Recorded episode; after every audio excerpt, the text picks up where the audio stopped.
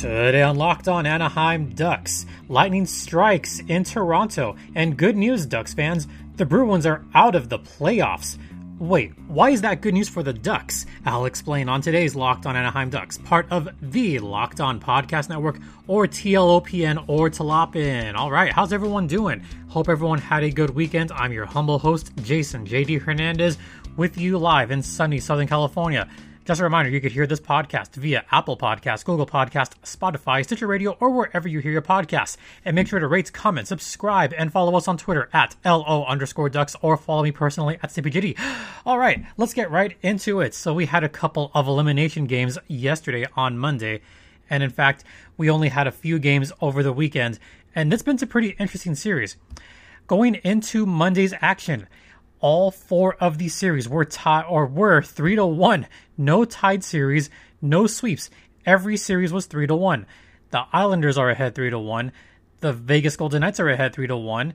The Lightning were ahead three to one, and the Dallas Stars were ahead three to one. If you can believe that. And as I mentioned on, I think it was Sarah Avampado's Locked on Kings recently, a little bit of trivia tidbit for you. So last round, the round one, there was no sweeps and there were no series that went the full seven. That had never happened in hockey history. Can that happen again? Hmm, yeah, I'm gonna say maybe. It's a good chance of happening. Let's start with yesterday's action, shall we? Monday, August. Well, actually, I haven't even talked about the hockey action over the weekend. So I'll just quickly say that Tampa beat uh, Boston 3 to 1 on Saturday.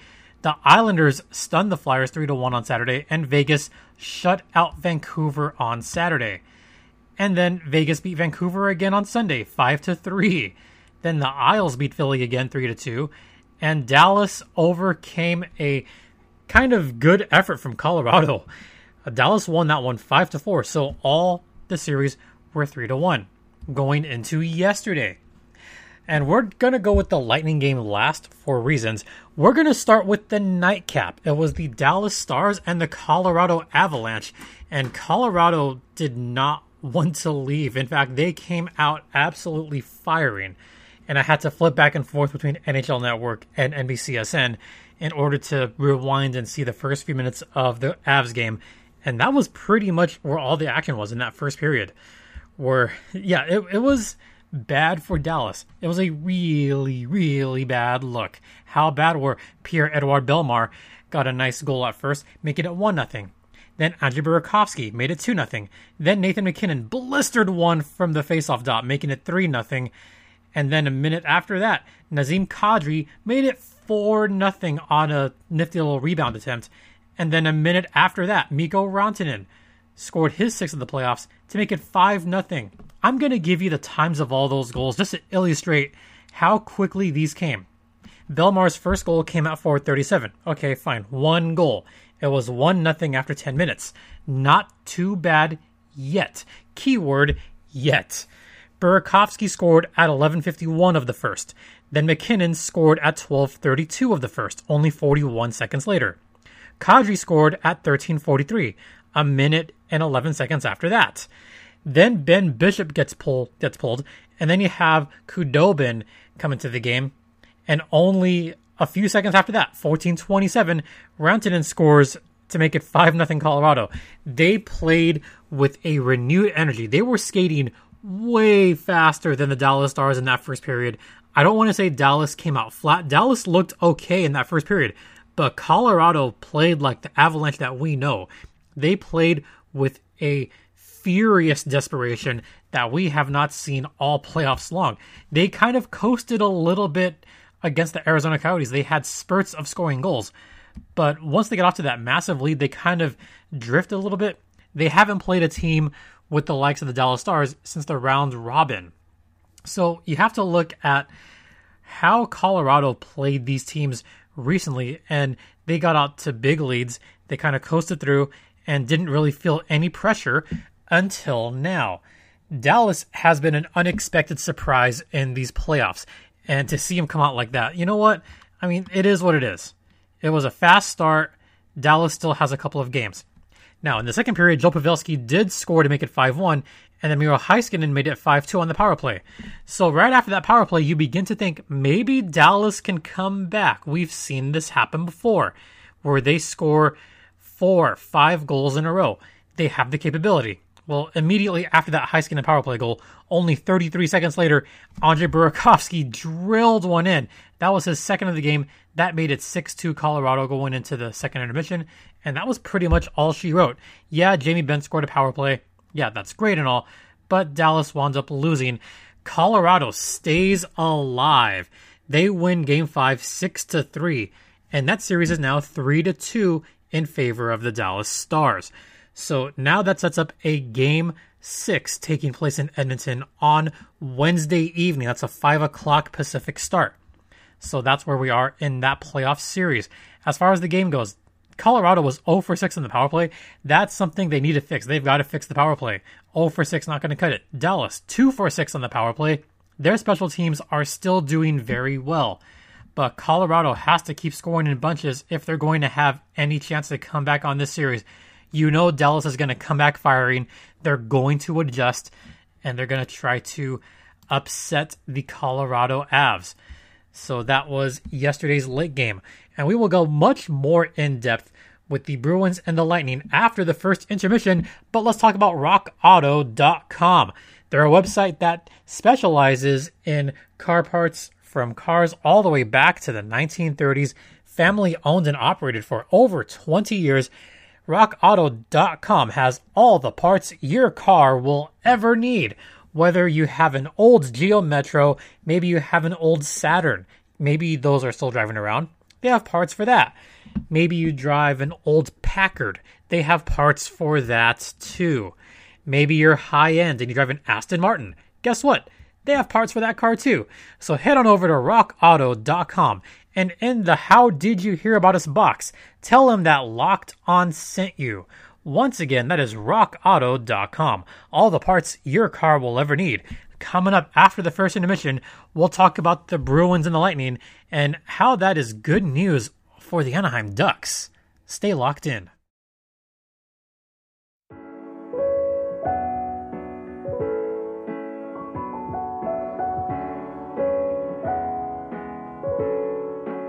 Welcome back to Locked On Anaheim Ducks, brought to you by RockAuto.com. I'm your host, Jason JD Hernandez, and you are locked in on this Tuesday. All right, so we're going to talk about the Bruins and the Lightning series that just ended yesterday. This has a lot of meaning for Ducks fans, and we will get to that. But first, let's start with the game. So the Lightning went into last night trailing or leading the series 3 to 1. Boston was trailing. Remember, they still do not have the services of Tuukka Rask, who left the bubble early to tend to his daughter who was in the hospital. So Boston looking pretty solid early on. They were getting the hits in, they were getting the shots on goal. They were looking pretty good. Um, first period, there was no score in the first period, although I have to give credit. The hits kept on coming. Boston did a pretty good job, to be honest of holding the Lightning to only five shots on that first period. I thought the ice was tilted in Boston's direction pretty much the entire game. Uh, they outshot Tampa pretty much most of the game up until that second overtime where they just ran out of gas. In that second period, however, Ondrej Palat got his fifth of the postseason, making it 1 0 Tampa. But on a power play, Pasta scored on a, on a little redirect. So Pasta got his third of the postseason, tying the game up at one.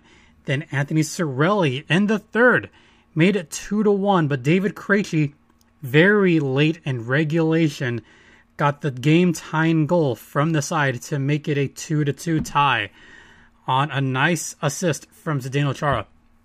Those goals, they were kind of a little bit of a mix up there, a little bit of a mashup.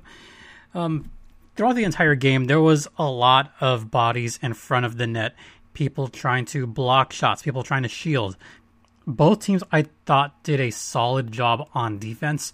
More so Boston than anything. I was kind of surprised that both of those goals went in for Tampa. I'm going to say one of those goals I would kind of put on Yaroslav Halak. One of those, not both of them.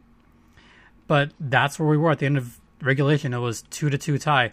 Shots on goal at the time, they were an astounding 35 to 21. That's it. 35 21 shots on goal in favor of Boston. And the shots kept on coming for Boston in the overtime. They outshot Tampa 11 to 7 in that overtime. And quite frankly, I legitimately thought Boston was going to win the game in that first overtime with a couple of very, very close shots, some fantastic saves on the part of Andrei Vasilevskiy. But none of them went in. So then we went to a second overtime. And in that second overtime, Tampa just took over completely. They neutralized Boston, they shut them down. Boston looked tired. That's part of it. They just looked like they were running out of gas. They only got one shot on goal, and it wasn't even a very high quality shot on goal.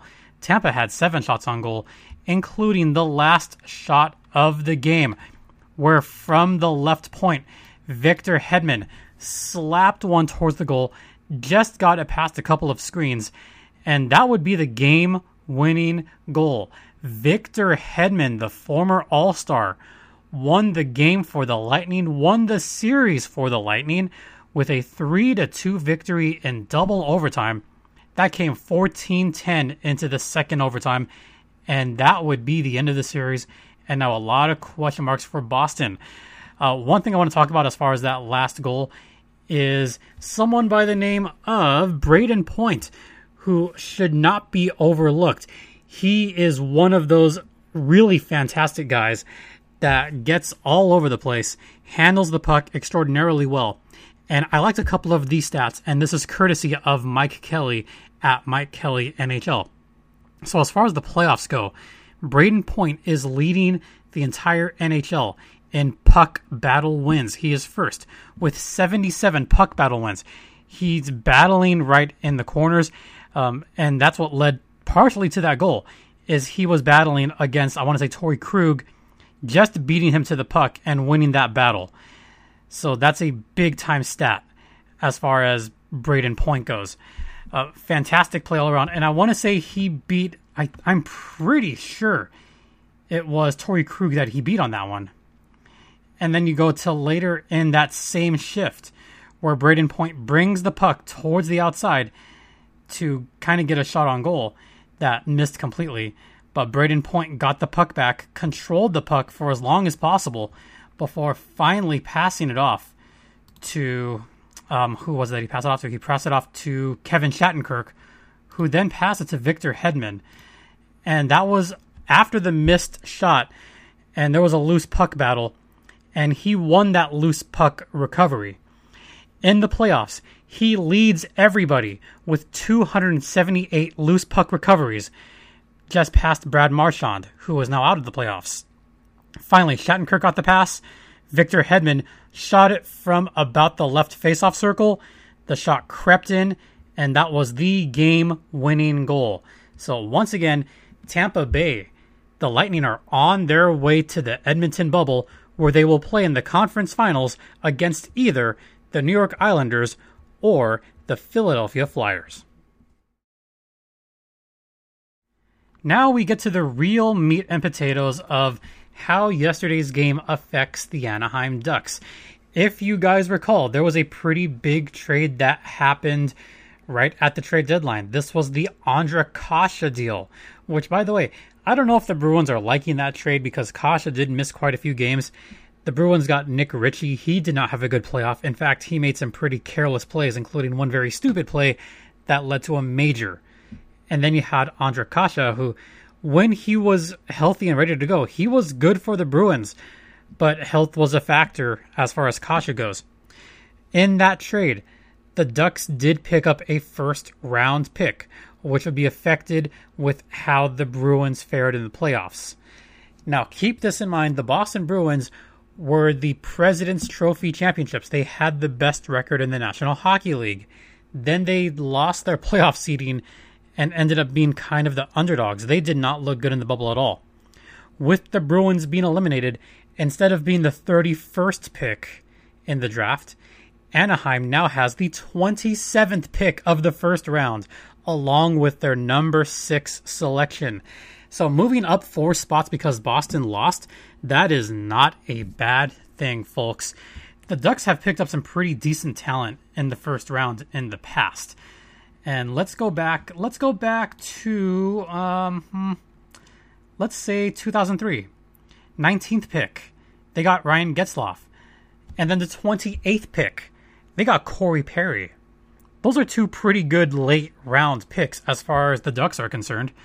Uh, even in 2009, the 26th selection, they got Kyle Palmieri. He was pretty good. The 30th pick in 2011, they got Rickard Rakell, the All Star. They got Jacob Larsson with the 27th pick. They got Sam Steel with the 30th selection in 2016.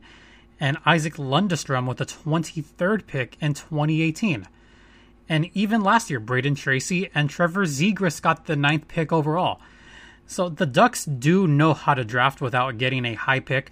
The highest pick they've ever gotten was number two, and they had it twice back in 94, where they got Oleg um, Tverdovsky. And then 2005, I want to say, where they picked up Bobby Ryan with the number two pick. So they don't necessarily need a top five pick in order to find good talent. They've gotten plenty of good talent in the draft, especially that 2003 draft. 2011 was a good draft for them. Uh, even 2010, Cam Fowler, Emerson Etem.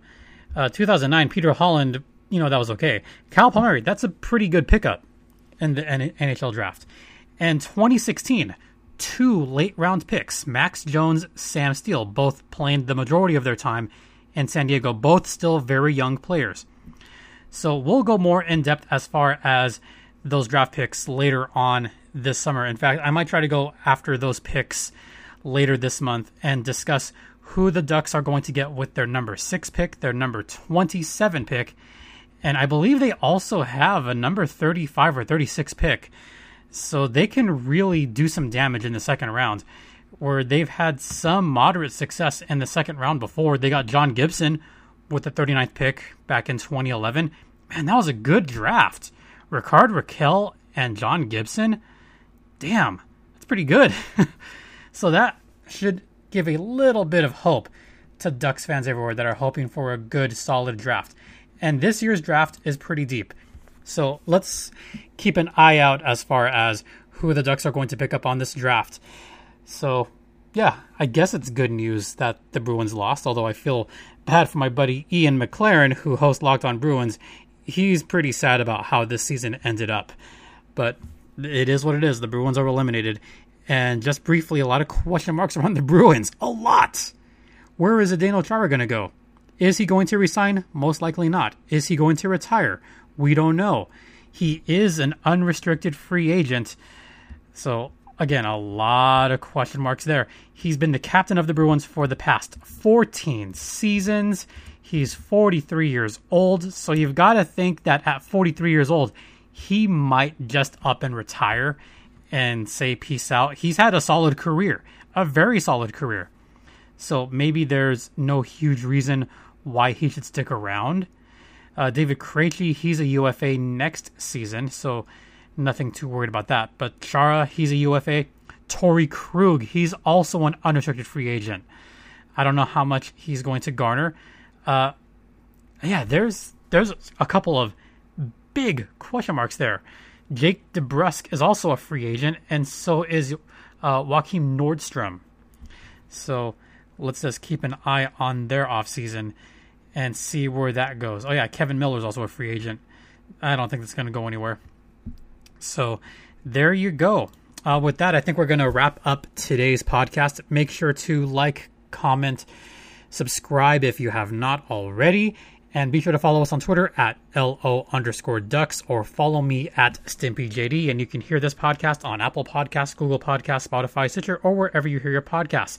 And make sure to ask to ask your smart device to play Locked On NHL to hear the likes of Sarah Avampado talk about the week in hockey. I was on Locked On NHL this week. If you hear the last episode of Locked On NHL, I did a bit of a roundtable about racism, about race and black lives in the NHL, a roundtable with Trey Matthews and Jared Ellis from Locked On Hurricanes. You could hear part of that interview on Locked On NHL or hear the entire thing on Locked On Hurricanes. So, yeah, those are a couple of places to check out. Thanks everyone for listening. Please stay safe out there. For Locked On Anaheim Ducks, I'm Jason JD Hernandez saying have a great rest of the day, practice social distancing, and Ducks fly together.